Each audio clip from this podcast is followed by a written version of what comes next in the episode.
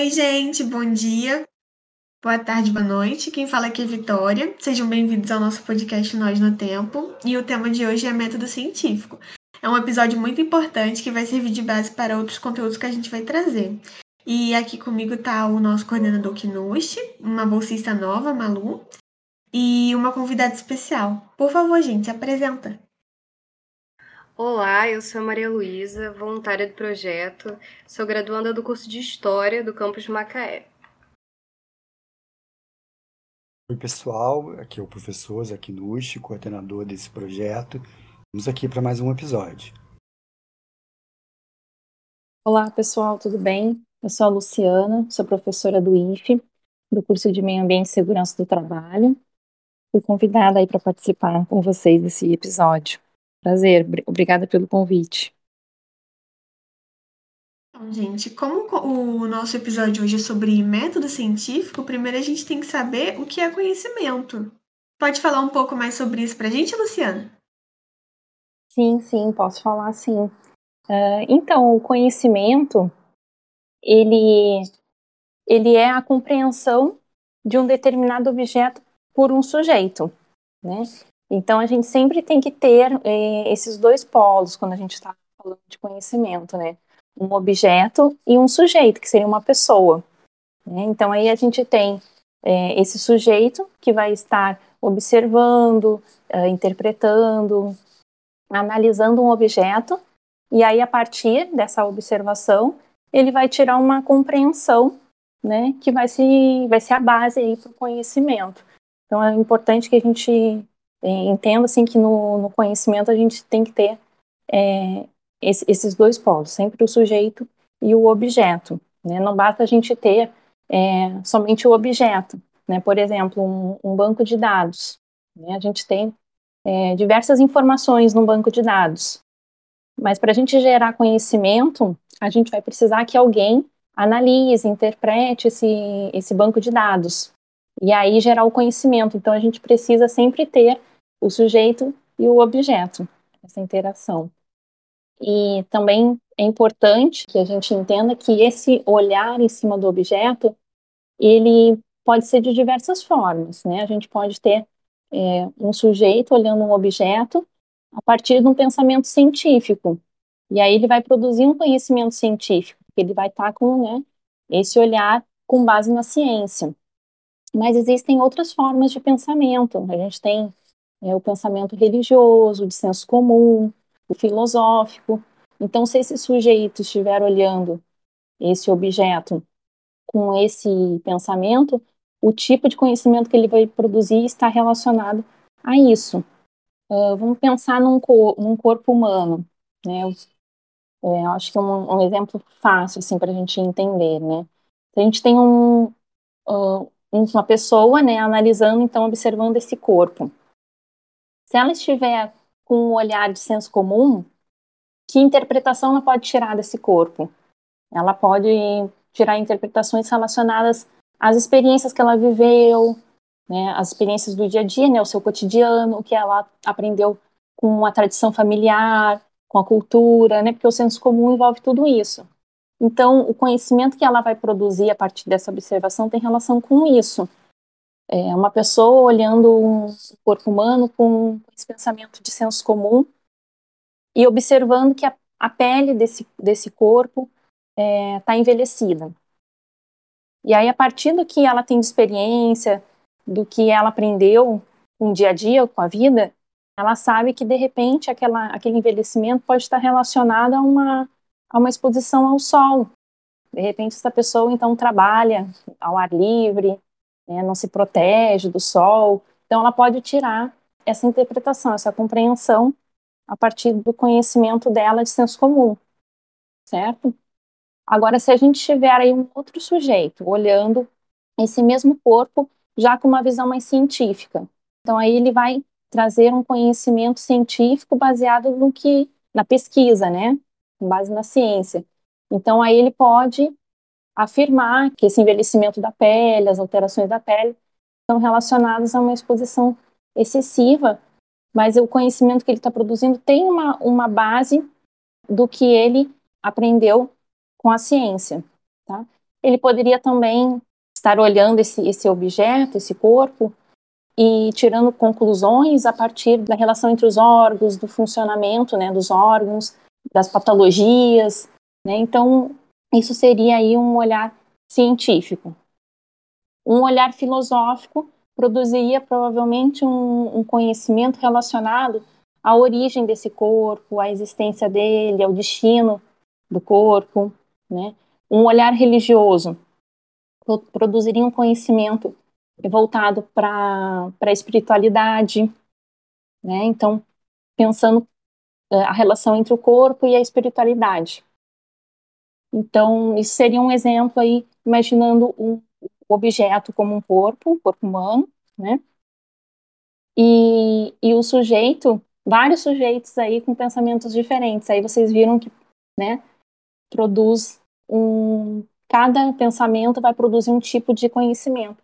Então, para a gente ter um conhecimento científico, que é o nosso foco aqui hoje, né, é, esse sujeito ele tem que olhar com base na ciência, com, com um pensamento científico. Isso é muito interessante, porque eu nunca tinha parado para pensar nisso, sabe, no que é conhecimento, e você mostrou pra gente tantas é, formas diferentes de conhecimento, né, baseado nas nossas experiências e na visão que a gente tem. Mas, assim, o que seria um cientista de verdade? Porque a gente tem essa ideia de cientista como se ela fosse uma pessoa muito inteligente, tipo assim, inalcançável. É verdade. Tem um, um mito aí, né, em relação ao, ao cientista, né? Eu sempre falo para os meus alunos, né, eu, eu trago essa pergunta para eles e faço a mesma pergunta: o que, que vocês acham que, que é um cientista? Me falem que figura que vem na, na cabeça de vocês ao pensar num cientista? E aí sempre surgem relatos baseados nesse mito. Então, geralmente as pessoas respondem o quê? Que é uma pessoa muito inteligente, um gênio, uma pessoa com uma inteligência fora do comum. Também eh, as pessoas pensam muito que o cientista é uma pessoa meio maluca, que talvez por ter estudado muito, né, ou por ela ser diferente, ela é meio maluca. Ou que é uma pessoa que não tem vida social, uma pessoa que vive para o trabalho 24 horas dentro de um laboratório, fazendo aqueles experimentos malucos que geralmente não dá certo, né? E, e aí também as pessoas pensam muito nisso. E, e também lembram de algumas figuras, de, de alguns cientistas importantes, assim, as pessoas mencionam alguns nomes quando eu, quando eu faço essa pergunta para os alunos. É, isso já foi abordado, assim, em livros, tem várias críticas também relacionadas a como o cientista é mostrado é, na mídia, assim, no, no cinema, né? Se, se, vocês forem pensar em alguns filmes que trazem essa figura do cientista, provavelmente vocês vão ver isso, assim, um, uma pessoa muito inteligente, meio maluquinha, né? E com esse perfil que eu acabei de apresentar para vocês. Mas na verdade não é isso, né? É por isso que até tem um livro do Rubem Alves, que é o Filosofia da Ciência, que ele fala disso, assim, que ele tenta desmistificar essa, essa visão, trazendo que o cientista é uma pessoa comum, é, é uma pessoa que se preparou para exercer essa função, né, de pesquisador. Então, essa pessoa ela se preparou, ela estudou e aí ela conseguiu exercer essa função aí de cientista, resumindo assim, né, qualquer um de nós pode ser cientista, né? Qualquer aluno do IFE pode ser cientista, qualquer colega de trabalho que eu tenha, né, uh, é, é acessível a todas as pessoas. Precisa, claro, de uma formação, né? Geralmente, uh, esse cientista, né, esse pesquisador, ele faz uma graduação, depois ele se especializa em alguma área. E aí ele fica, né, durante muito tempo se aprofundando naquela área para dominar aquele assunto e conseguir desenvolver pesquisa. Então, por exemplo, eu sou enfermeira e a, área de enfermagem ela é super ampla. A gente tem enfermeiras que trabalham com pediatria, com saúde do adulto, materno infantil e assim por diante tem muitas áreas. Então, é impossível desenvolver pesquisa com qualidade em todas as áreas, a gente dominar todos os assuntos. Então, por isso que existe esse afunilamento do conhecimento. A gente escolhe, por alguma motivação, né, por alguma inserção, a gente escolhe uma área de conhecimento da formação e aí vai cada vez mais se especializando naquele assunto. Então, eu, por exemplo, escolhi a área de saúde pública e de saúde do trabalhador. Então, as pesquisas que eu faço, elas giram em torno desse assunto.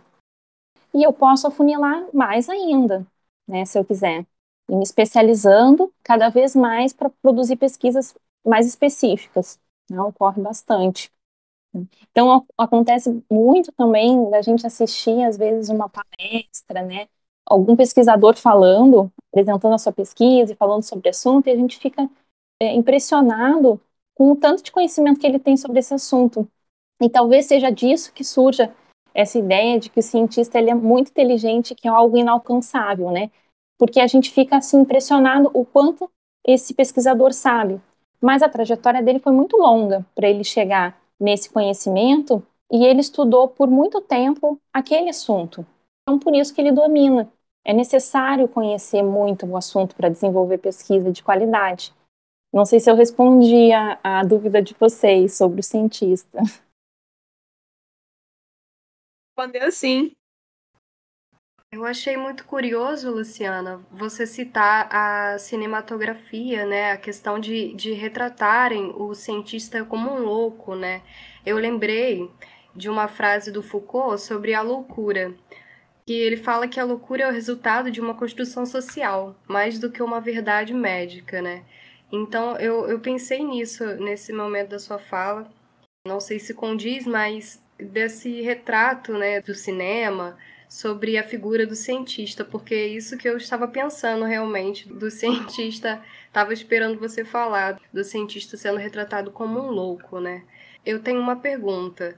Sabe-se que a ciência busca pela verdade e sempre se baseia em fatos, mas existe ciência neutra, sem ser afetada por fatores externos, né, como a política e grupos sociais? Ah, essa é uma pergunta muito interessante e bem polêmica, né? É, polêmica, mas super importante a gente falar sobre essa questão. A neutralidade, ela, eu sempre penso assim que a neutralidade é uma busca. É, a gente busca a neutralidade quando está desenvolvendo a pesquisa, mas conseguir a neutralidade é muito difícil, porque a gente tem essas influências externas a todo momento. Né? A gente não está isolado numa bolha desenvolvendo uma pesquisa, né? O pesquisador ele está ali isolado do mundo, numa bolha e nada vai interferir. Não é assim que acontece. A gente vive em sociedade, então geralmente a gente desenvolve uma pesquisa em grupo, com interferências externas. Existe também questões pessoais que podem estar tá influenciando naquele momento. É, isso não quer dizer que, que os dados serão os resultados da pesquisa serão manipulados, não é isso, né? Ah, vamos alterar. Mas, assim, a motivação para o desenvolvimento daquela pesquisa, o financiamento, por exemplo, sofre muita influência de fatores externos. Por exemplo, alguns estudos trazem a questão do financiamento para o desenvolvimento de medicamentos que são muito vendidos para doenças que são muito comuns, então tem uma venda grande, né? E a dificuldade de produzir pesquisas para medicamentos que não são tão vendidos, que são, às vezes, para alguma doença rara, né? Que a gente tem então uma pequena porcentagem da população com essa doença. Então, tem estudos que falam dessa questão, né? Aí a gente está tendo o quê? Uma interferência econômica no financiamento das pesquisas, né? Pensando no quanto que vai gerar de lucro aquele produto, aquele medicamento. Tem até um filme, não sei se vocês conhecem, porque esse filme é antigo, né? Eu, eu cheguei a assistir, porque eu não sou tão nova assim, né? Que é um filme de 1992, chamado Óleo de Lorenzo. E que ele é muito interessante para debater isso da neutralidade na pesquisa. Né? Só para vocês saberem um pouquinho o que, que conta esse filme, ele é baseado em fatos reais. É a história de um menino, ele acredito que tinha em torno de seis anos, quando ele começou a desenvolver uma doença degenerativa e que não tinha cura. Ela era degenerativa, então era progressiva, né? Ele, ela ia cada ano se agravar mais, né, sempre acelerando. E aí os médicos na época uh, deram dois anos, uma estimativa de vida de dois anos para esse menino que se chamava Lorenzo. E aí os pais não se conformaram com isso, né, de não ter um, um medicamento, de não, nada que pudesse proporcionar um, um tempo de vida maior, né, e com qualidade para ele. E aí eles começaram a produzir pesquisa, a investigar, a estudar, e aí no, eles conseguiram uh, desenvolver um óleo que enganava a doença. E com isso estabilizou a doença e o Lourenço, Lourenço acabou vivendo até os 30 anos, se eu não me engano, sendo que a expectativa de vida era de somente dois anos, né? E esse óleo, inclusive, ele, ele é até hoje ele é comercializado. Mas assim, por que, que esse filme é legal de, de, de usar como exemplo da neutralidade? Porque, em primeiro lugar, houve uma motivação pessoal para eles desenvolverem a pesquisa. Então, eles tinham todo, todo esse, esse contexto ali familiar sempre presente, certo? E no final do filme, ao, ao, longo do filme vai mostrando assim a dificuldade que eles tinham de conseguir apoio para desenvolver a pesquisa com a justificativa de que era uma doença rara e de que poucas pessoas precisavam daquele medicamento. Então não tinha um interesse financeiro do mercado para investir naquela pesquisa, né? E aí tem uma, um finalzinho, assim, né, do, do filme, tem uma fala interessante do pai, né, quando ele vai buscar um apoio e o pesquisador fala isso para ele, que o mercado não vai se interessar em financiar a pesquisa devido ao lucro, provavelmente o lucro seria baixo, né? E aí ele responde assim, se os pesquisadores se reuniram para produzir a bomba atômica em 28 meses, por que, que eles não podem se reunir para produzir um medicamento? Né? Então, fazendo questionamento assim de como em alguns momentos existe um interesse de produzir algo e o investimento é tão grande que algo que é tão assim difícil de produzir, que seria uma bomba atômica, é feita super rapidamente e um medicamento que vai salvar vidas pode nunca ser financiado ou demorar muitos anos para ser produzido. Né? Então eles ele traz esse questionamento para gente. Então aí eu pergunto se assim, a ciência é neutra, baseado nesse filme, em outras vivências que a gente observa, a gente pode dizer que não, né? Outro exemplo seria a vacina da Covid, que foi produzida num tempo super rápido, com uma motivação é, importante, né? A gente vivendo uma pandemia, milhares de pessoas é, morrendo em decorrência da Covid-19, então houve aí todo um envolvimento da ciência, houve financiamento, então existe né, essa essa influência e nem sempre também é negativa, né? No caso da, da vacinação da Covid, foi super importante que acontecesse, né? Todo esse, esse apoio. Posso fazer um, um, uma pergunta rapidinho? Conectando duas respostas que você deu, que eu achei que talvez faça sentido, queria saber sua opinião. Você, né, na primeira pergunta sobre conhecimento, você falou sobre aqueles diferentes tipos de conhecimento, né? Tem diferentes tipos de conhecimento baseado no senso comum, você tem conhecimentos baseados em reflexões filosóficas, baseados em concepções religiosas, de visão de mundo e conhecimentos científicos. E agora estava falando sobre essa questão da objetividade na ciência. A gente poderia pensar também o quanto essas né, um, um, ser humano, o cientista, como você também disse numa outra resposta sua, é um ser humano comum, né, não é um, uma figura em particular fora do mundo. É um ser humano comum que estudou para ser cientista, para fazer uma pesquisa, para se especializar numa área. Mas ele, ao mesmo tempo, também é uma pessoa.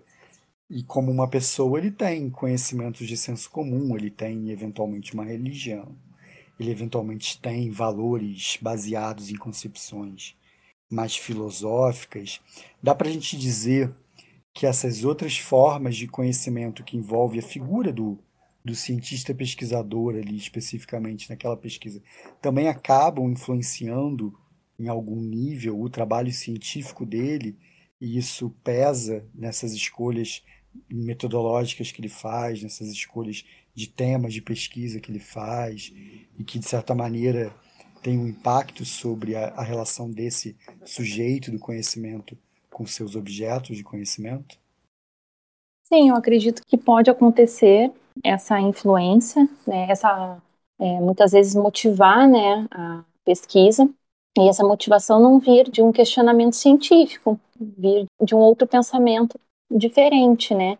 E, é, inclusive, né, quando começou a elaborar a pergunta, eu lembrei de uma das pesquisas que eu fiz, é, em que eu investiguei, é, só para vocês entenderem, assim, a pesquisa era investigar como se dava a, o conhecimento numa visita domiciliar, que é a visita que a enfermeira faz, no caso eu estava investigando a visita da enfermagem, né, a visita que a enfermeira faz no domicílio das pessoas, para fazer cuidados ali em domicílio. E aí, a minha pesquisa era investigar que tipo de conhecimento estava envolvido nesse momento, porque qual era a minha hipótese, né? A hipótese seria né, o que eu imagino que eu vou encontrar de resultado. É, se a enfermeira está ali no, no domicílio, né, na casa daquela pessoa, e aquela pessoa, ela provavelmente vai trazer ali naquele momento o conhecimento de vida dela, as experiências dela, né? É, é um espaço que ela se sente confortável porque é a casa dela. Então ela traz assim toda a experiência dela. Então, consequentemente, poderia vir um conhecimento de senso comum, certo? E aí eu queria saber como que acontecia então essa interação entre o, o senso comum do usuário, né, do, do paciente ali, e da enfermeira que seria o conhecimento científico. E aí, quando eu comecei a desenvolver a pesquisa, eu percebi que não é assim, cada um no seu quadrado, né? Como eu imaginava. A enfermeira também trazia, às vezes, um conhecimento de senso comum. E o paciente também tinha conhecimento científico. Então, é, isso muda muito, assim, né? Depende muito do, do contexto, depende da história de vida daquela pessoa. Então, por diversas vezes eu via a enfermeira justificando algo com, com a experiência dela, mas a experiência de vida, e juntando esse senso comum com o científico. E o, o paciente, ele também trazia conhecimento científico, porque o conhecimento científico hoje ele está muito acessível. Então, por mais que a pessoa não seja um, naquele caso, um profissional de saúde, ele conhecia a sua doença, ele, né, o, o seu tratamento de uma forma uh, científica. Então, ocorria essa relação muito próxima entre o, os tipos de conhecimento, né? É, então, assim, tentando responder um pouco a tua pergunta, eu imagino que exista sim essa influência e que a gente pode utilizar, complementar o conhecimento científico com outros conhecimentos, né?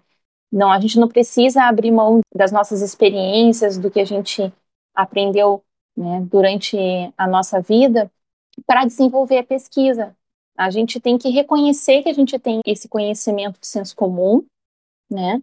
É, entender, então, né, qual é esse conhecimento de senso comum ou um outro pensamento de religioso, filosófico.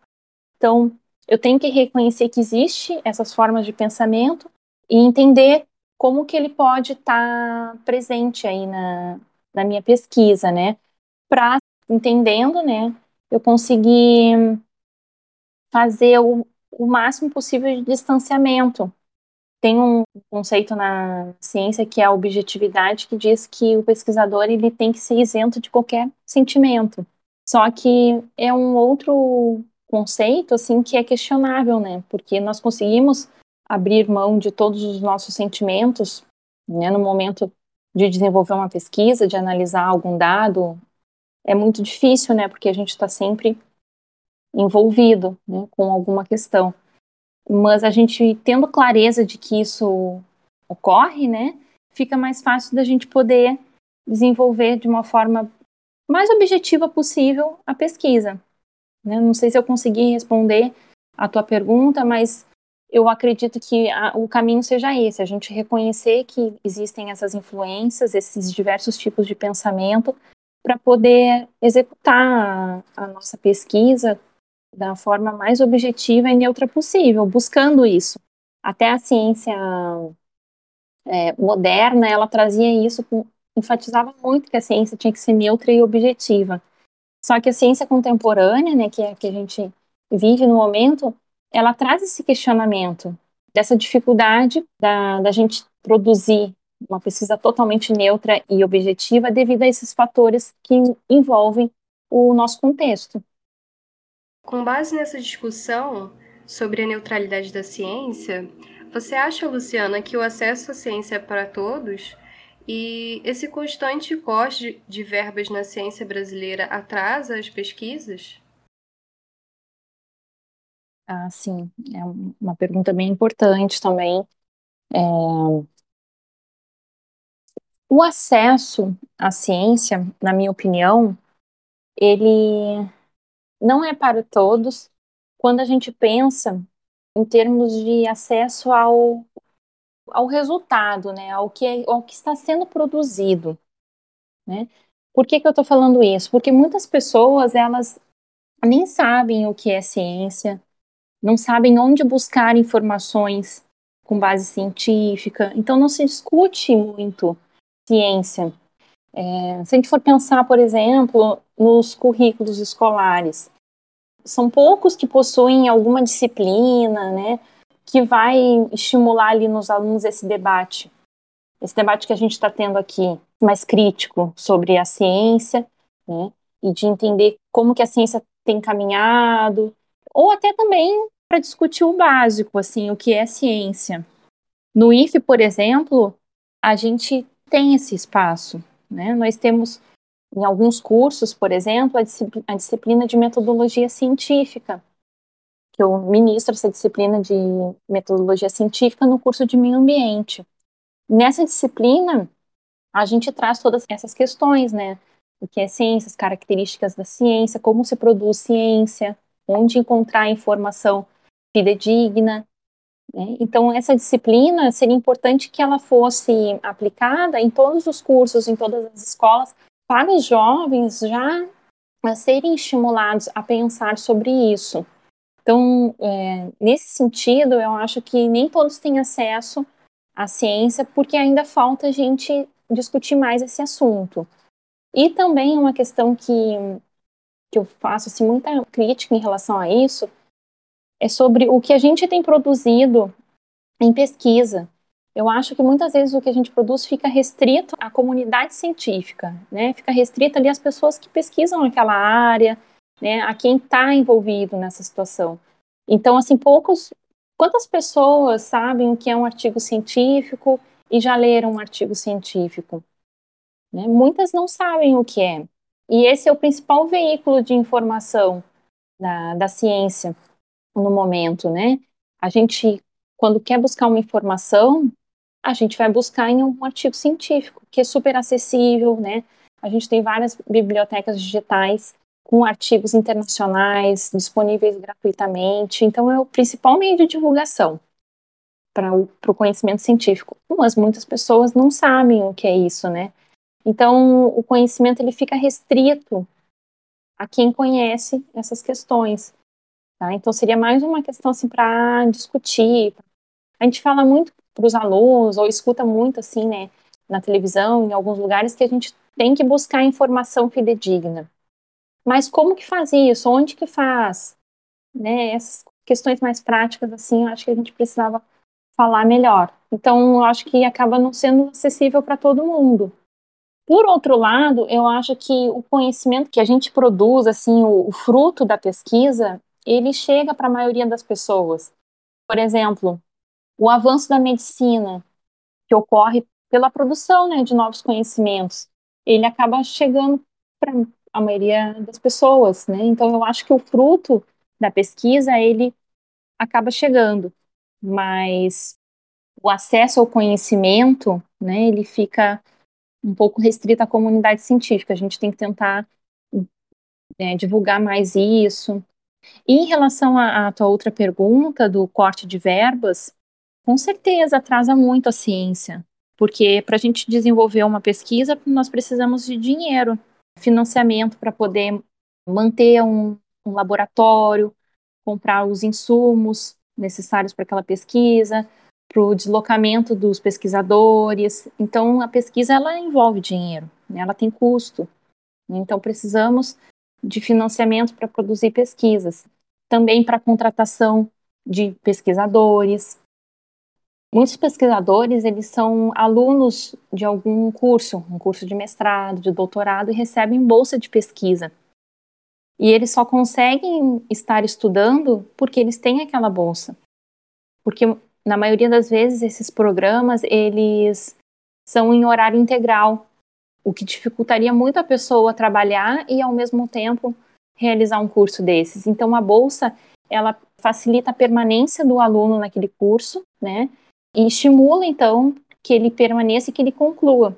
Então a gente diminuindo as verbas, a gente também diminui o número de bolsas, o que vai atrasar, assim, a gente vai ter um número menor de, de, de pessoas com esse tipo de formação, talvez a gente tenha profissionais não tão qualificados, e aí a gente acaba vendo o fruto, né, dessa diminuição de verbas, né, é, cada vez mais a gente tem poucos profissionais qualificados no Brasil, né, a gente tem visto bastante, muitos relatos de profissionais qualificados buscando o mercado em outros países, para desenvolver suas pesquisas em outros países, não querem mais ficar no Brasil porque não conseguem desenvolver com qualidade o seu estudo.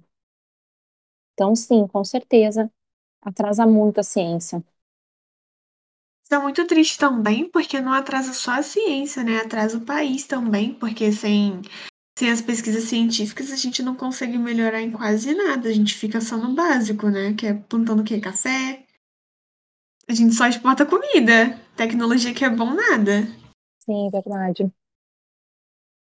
Bom, é, então, pensando nessa interação entre o sistema de crenças do ser humano, né, que é muito complexo de ser analisado, porque, como você estava comentando, o senso comum, como no caso da sua pesquisa, entre a enfermagem e o paciente, muitas vezes saber do chazinho, né, está relacionado a experiências ancestrais, né, e tudo mais, envolve um sistema de crenças muito forte do paciente, né?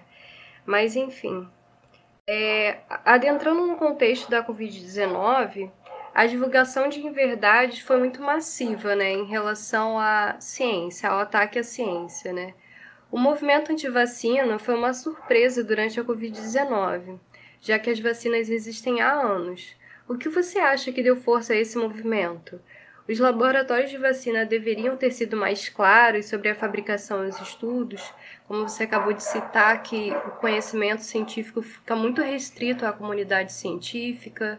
O que você acha sobre isso? Sim. É, eu acho que no Brasil, o que influenciou muito assim esse avanço das fake news foi, foi o próprio governo, assim, os representantes do nosso governo eles colaboraram na disseminação de fake news, né? Isso gerando muitas dúvidas na população e, consequentemente, né, é, diminuindo a confiança nas vacinas, né? Porque os nossos representantes vão em público trazer fake news, é, diminuir a credibilidade da ciência, a população fica quem, né, não, não conhece muito sobre como funciona uma pesquisa, né, não tem muito conhecimento, ela fica em dúvida, né? Ué, se os representantes da população, do governo estão falando isso, será que é verdade? Então, eu vou acreditar.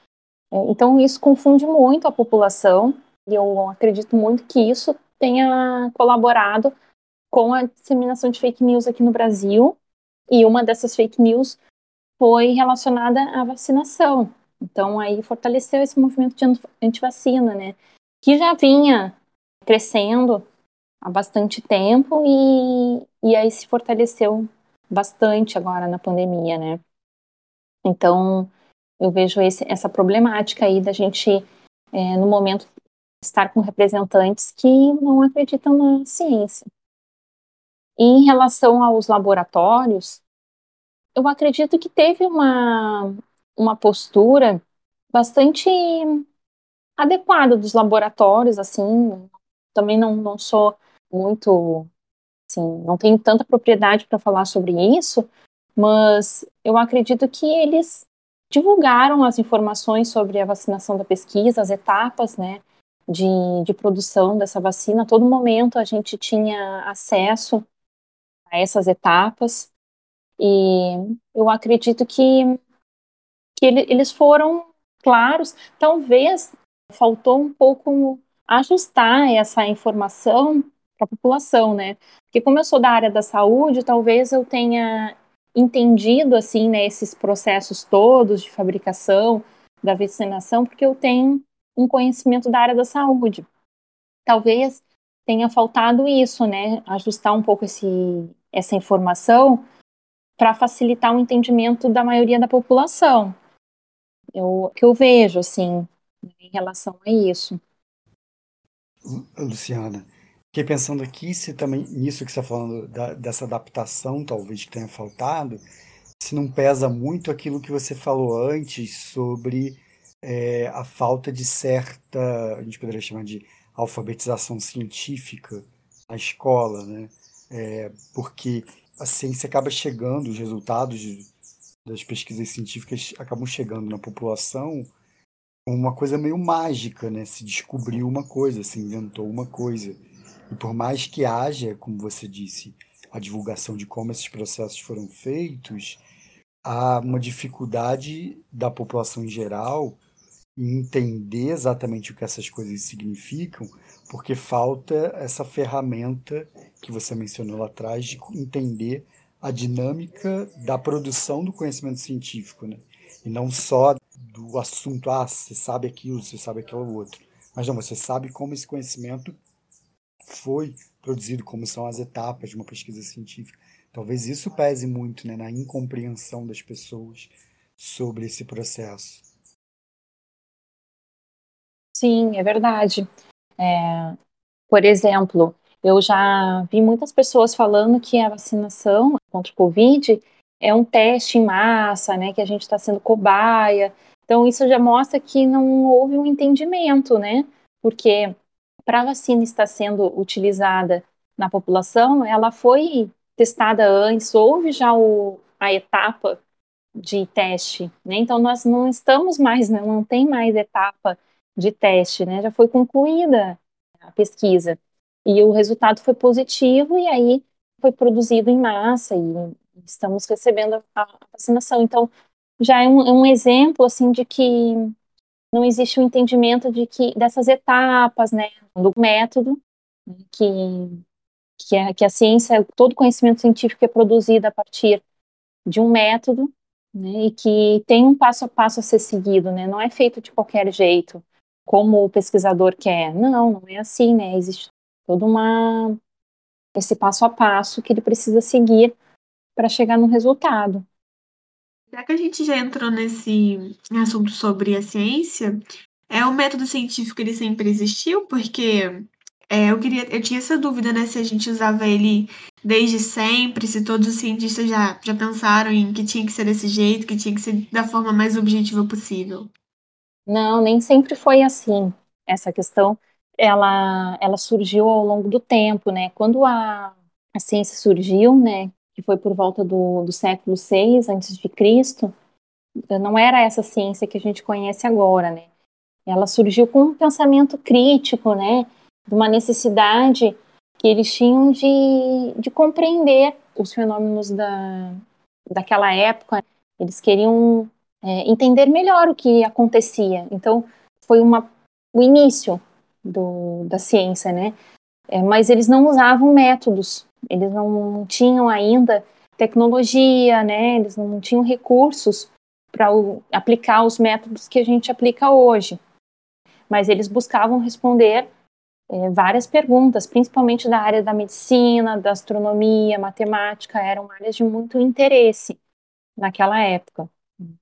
E aí foi meio que foi progredindo, né, essa essa forma de produzir o conhecimento, né? Depois esse tipo de, de conhecimento que eu falei para vocês, a gente chama de ciência grega, né? E depois veio a ciência moderna, que aí ela já trouxe o, a aplicação do método que a gente conhece agora, né?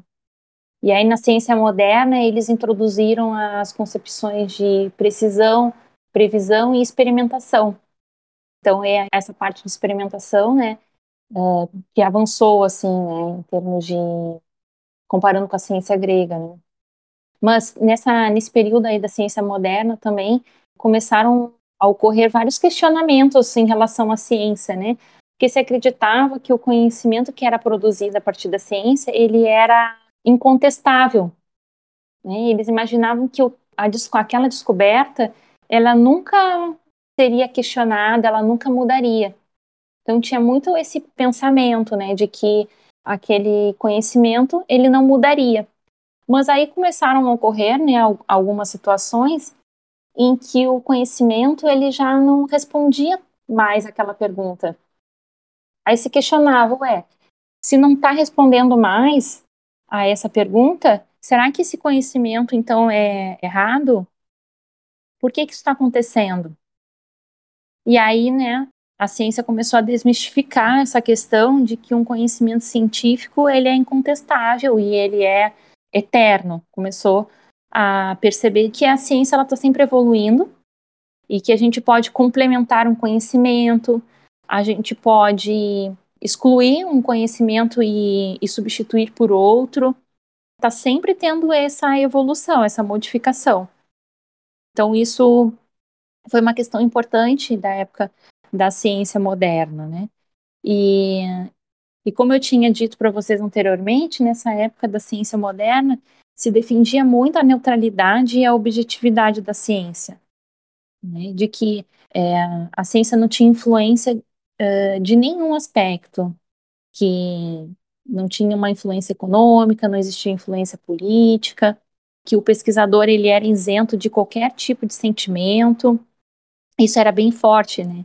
Nessa época e também foi algo que foi mudando ao longo do tempo. Por isso que essa nossa conversa trouxe bastante essa dúvida, né? Essa questão, a ciência, ela não consegue ser neutra e objetiva o tempo todo. Isso mudou é, na ciência contemporânea. A ciência moderna ainda se defendia bastante essa questão.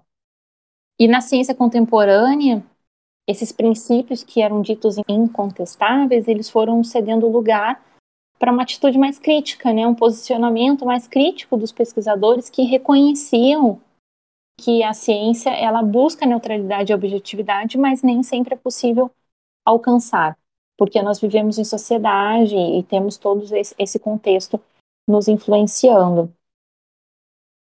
E você pode falar para a gente quais são os passos do, do método científico? É, a gente consegue aplicar eles em todas as áreas? Então, essa questão dos passos do, do método científico, a gente encontra assim em algumas literaturas que o, os passos são observação do método, formulação de hipóteses, realização de experimento, do experimento, né, e aceitação ou rejeição da hipótese. E também encontramos em outras literaturas a observação sendo substituída pelo problema, né? Porque a ciência contemporânea, ela avançou nessa questão do método também, né? Então, para a ciência atual, a primeira etapa do método é a formulação do problema. Né? Essa primeira etapa, então, é a gente ter um problema, né? A gente é, não, não ter resposta para alguma questão, né? Ou tem uma situação nova que não foi ainda pensada, não tem ainda nenhum conhecimento sobre aquela situação, então a gente precisa, para iniciar o método, ter um problema a ser investigado.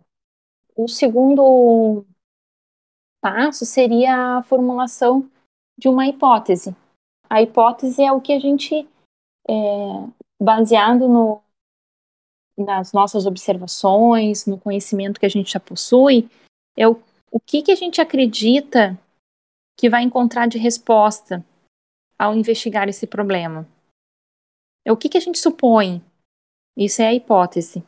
Então, a hipótese a gente vai colocar é, se a gente estiver produzindo um, um, texto aí, né, um projeto de pesquisa, a nossa hipótese ela é uma afirmação. Eu acho que eu vou encontrar isso. E aí depois eu vou para a terceira etapa, eu vou fazer o experimento, eu vou aplicar o método. Porque quando a gente fala experimento, a gente acha também que a gente lembra de experiência, a gente lembra do laboratório, né? De misturando ali várias substâncias. Lembra, fala experimento, te lembra muito disso. Mas a gente produz ciência em vários espaços, não precisa ser dentro de um laboratório. O exemplo que eu dei para vocês mesmo, a minha pesquisa foi feita dentro do domicílio das pessoas. Então, o experimento é aplicação do método assim em si, né? É a aplicação do nosso instrumento de pesquisa, certo? E aí, a partir da aplicação desse instrumento, eu vou ter os resultados, né? E aí, esses resultados, eles vão ser analisados a partir de algum, algum tipo de análise a gente sempre encontra na literatura vários tipos de instrumentos a serem utilizados, dependendo da minha pesquisa, ah, eu vou fazer uma pesquisa mais voltada para a área quantitativa, né? Então aí eu posso usar algum instrumento que seja um, é, uma mensuração, por exemplo, mensurar algo, aplicar, então algum instrumento voltado para pesquisa quantitativa. Se for qualitativa, né, vai buscar aí compreender mais um conteúdo, posso, posso usar uma entrevista, né, entrevistar algumas pessoas. E aí eu, sempre vou, então, a partir do que eu quero investigar, estudar os diversos tipos de, de instrumentos que existem, os tipos de pesquisa, os tipos de análise de dados, e aí definir qual é o melhor, qual é o mais adequado para minha pesquisa, certo? Então, é, não existe só um, um caminho a ser percorrido, né? Porque aí vai depender né, do. Eu vou mudando, né, na verdade, assim, o, o, instrumento, a análise de acordo com a minha necessidade. Mas o caminho, na verdade, é, é esse que eu tenho apresentado aí para vocês, tá? E aí, voltando aqui para a parte do resultado, né, vai ser analisado esse resultado. É, e aí, concluída a pesquisa, né, tirados os resultados, confirmando a minha hipótese ou não, né? Ou a minha hipótese inicial pode não ser confirmada com a minha pesquisa. E é isso também, se, se ocorrer, não tem problema. É, pode ser que a gente desenvolva uma pesquisa baseada numa hipótese e depois descubra que não é isso, né? Esse seria o, o caminho, assim, o passo a passo do método científico, né? E a gente consegue aplicar no dia a dia situações, a gente nem percebe que está aplicando um método científico. Por exemplo, eu estou cozinhando e vou fazer um bolo e aí eu percebo que não, não tenho não tenho farinha de trigo, que na receita pedia farinha de trigo. Eu não tenho farinha suficiente. Esse é o meu problema. Aí eu formulo uma hipótese que é possível complementar a farinha que falta com um pouco de amido de milho certo? Aí vou partir para a terceira etapa, vou fazer o experimento. Então vou fazer o bolo com um pouco de farinha de trigo um pouco de amido de milho.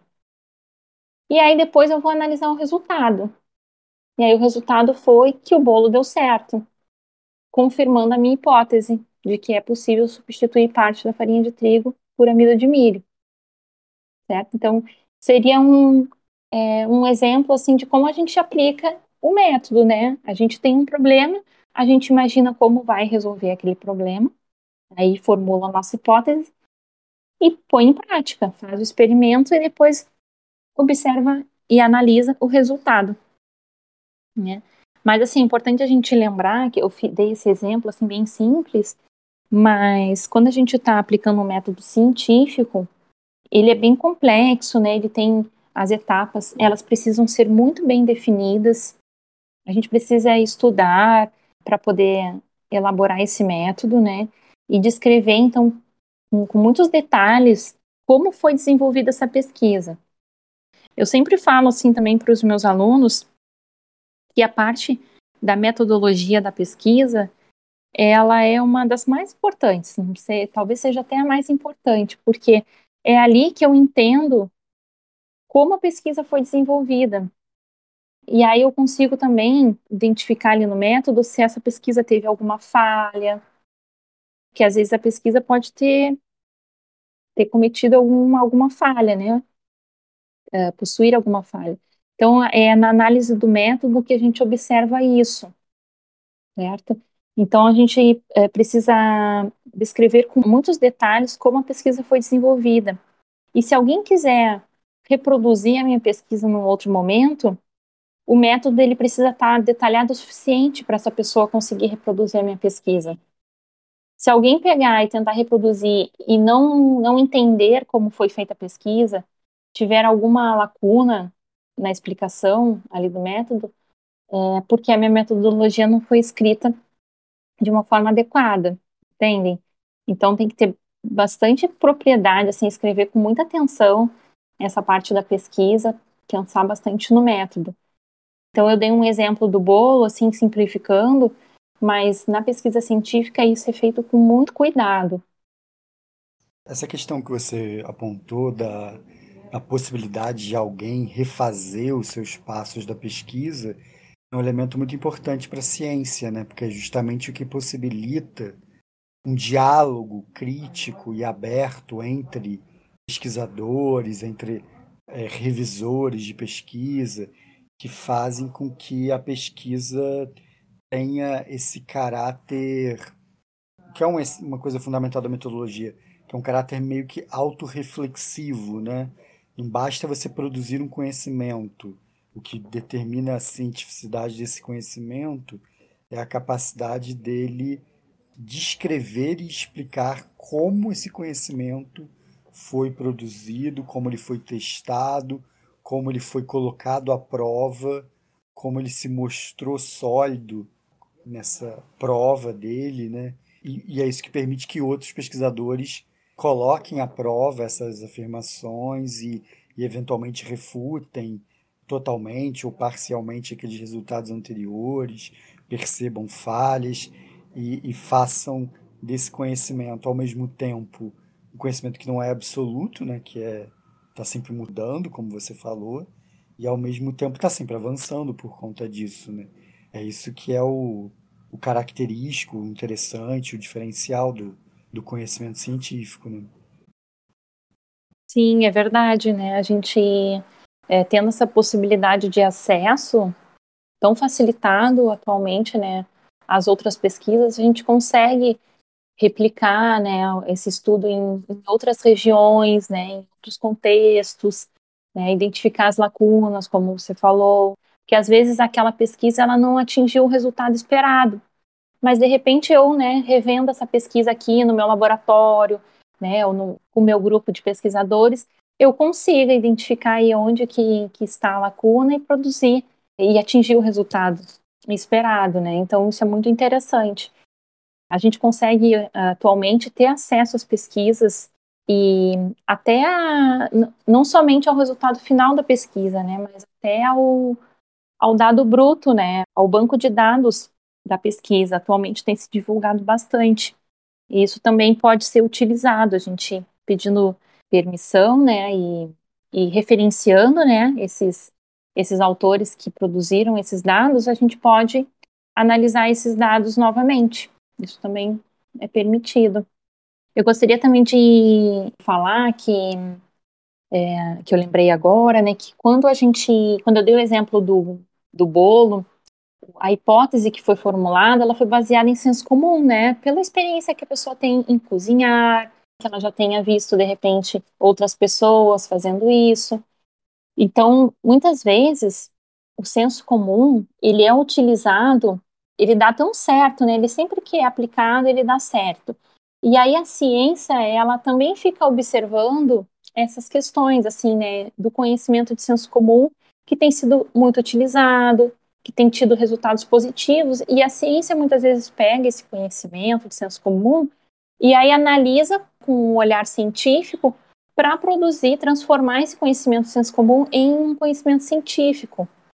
E isso aconteceu com muitos chás, né, que os chás eles são usados há muitos anos, com resultados conhecidos, né, sempre passando de geração para geração, e aí o que que ocorreu, né? Muitos foram analisados cientificamente, então foi aplicado aí um método, né? E foi comprovado então cientificamente a eficácia de alguns chás. E muitos desses chás hoje estão disponíveis como medicamento, como fitoterápicos, que é um medicamento derivado de planta medicinal. E são até disponíveis no SUS, são distribuídos pelo SUS. Né? A gente tem uma listagem de medicamentos que são distribuídos pelo SUS e a gente encontra lá fitoterápicos. E isso só foi possível porque a ciência reconheceu né, que aquele senso comum tinha seus benefícios e investigou e aí produziu um conhecimento científico que é necessário para a gente poder né, disseminar esse conhecimento e, e, e continuar produzindo. Né? Então isso é super importante assim da gente valorizar também o senso comum, porque muitas vezes ele ele tem o, o seu resultado positivo e ele é depois né, até transformado em conhecimento científico. Em alguns casos não ocorre isso, né, porque a gente tem alguns pensamentos de senso comum que a gente precisa desmistificar, principalmente quando está falando na área da saúde, né. Eu vivenciei algumas questões assim, né, tipo, quando eu estava observando a visita domiciliar, que eu comentei com vocês anteriormente, alguns conhecimentos que interferiam no tratamento, por exemplo, e aí precisa, né, ter um diálogo ali com aquela pessoa, é, não no sentido de, até falei desmistificar, mas não é num sentido negativo, assim, de, não, esquece o que você sabe, porque quem sabe sou eu, não é nesse sentido. É, no sentido de, de mostrar para a pessoa que nós temos né, o conhecimento científico que já foi comprovado, que é benéfico e que a gente pode muitas vezes associar com esse conhecimento que de senso comum que está sendo trazido. E se não for possível associar, né, explicar, né, com, muito diálogo, né, com muito cuidado, sobre os perigos que pode, pode trazer. Então, achei importante falar para vocês sobre isso do senso comum, porque faz parte do nosso dia a dia, né? Assim como a ciência, a gente também produz conhecimento a partir das, uh, das experiências, né? Então a gente tem também no, no nosso cotidiano o senso comum e a ciência, né? Eu acho interessante, Luciana, isso que você está falando, porque a gente teve um, um, primeiro episódio, um episódio no começo do, do nosso podcast, em que a gente discutia justamente a importância de se contar histórias para entender o mundo e a gente discutiu um pouco isso, assim, enquanto né, as histórias que são produzidas pela ciência são o nosso foco aqui, é o que a gente quer trabalhar, é, é de certa maneira o nosso material para contar histórias aqui nesse podcast, mas elas dialogam com problemas que são encarados por histórias que são produzidas a partir de outras formas de, de pensar o mundo, né? E tem tudo a ver com isso que você acabou de falar sobre o, o, o senso comum, né? o conhecimento do senso comum, que é esse conhecimento produzido da experiência concreta das pessoas, né? Que vai resultando num acúmulo de conhecimentos que muitas vezes tem eficiência prática muito significativa que vira, inclusive, é, objeto de investigação da, da própria ciência, né? Como que esse conhecimento adquirido né, no senso comum tem esses resultados. E eu acho que, para a discussão que a gente está propondo nesse podcast, isso que você falou é bem interessante, pensar como é, a gente vai estar tá aqui usando pesquisas, resultados, conhecimentos produzidos a partir desse repertório que você está apresentando para gente, né, no sentido de pesquisas desenvolvidas usando o método científico como ferramenta, mas ao mesmo tempo essas histórias, essas pesquisas geram elementos para se construir uma história baseada uma produção científica, mas que dialoga com problemas filosóficos, com problemas religiosos, com problemas da experiência humana de uma maneira geral no mundo. Então, se a ciência é um elemento fundamental para a gente, não, isso não significa que a gente é, necessite perder de vista, que a gente precise perder de vista, que a gente possa perder de vista o diálogo com esses outros conhecimentos, né? com essas outras formas de produzir conhecimento. Acho que a forma como você apresentou para a gente aqui os, as questões de método científico são, são a forma como você pensou isso, como você apresentou isso para a gente, para a gente relacionando com a, com as outras formas de conhecimento é muito interessante para o que a gente está produzindo e que a gente pretende continuar produzindo aqui no podcast. Foi muito legal, muito bacana. Ah, que legal que vocês gostaram. Eu acho que tu fez um resumo muito interessante aí do nosso bate-papo. Eu gostei bastante de estar aqui com vocês, é um assunto que me interessa muito, não só por abordar isso em sala de aula, né? Eu já, já venho há bastante tempo me interessando por esse assunto, né? Me aprofundando, então foi muito legal participar. Eu agradeço bastante o convite. Obrigada, Luciano, por ter aceitado o nosso convite, ter ensinado a gente tanta coisa. E aos nossos ouvintes, muito obrigada por terem ouvido a gente até aqui. A gente se vê no próximo episódio. Tchau. Tchau, pessoal. Um abraço para todo mundo. Tchau, tchau. Obrigada, viu? Tchau, obrigada, hein? Foi muito satisfatório. Obrigada, Luciano.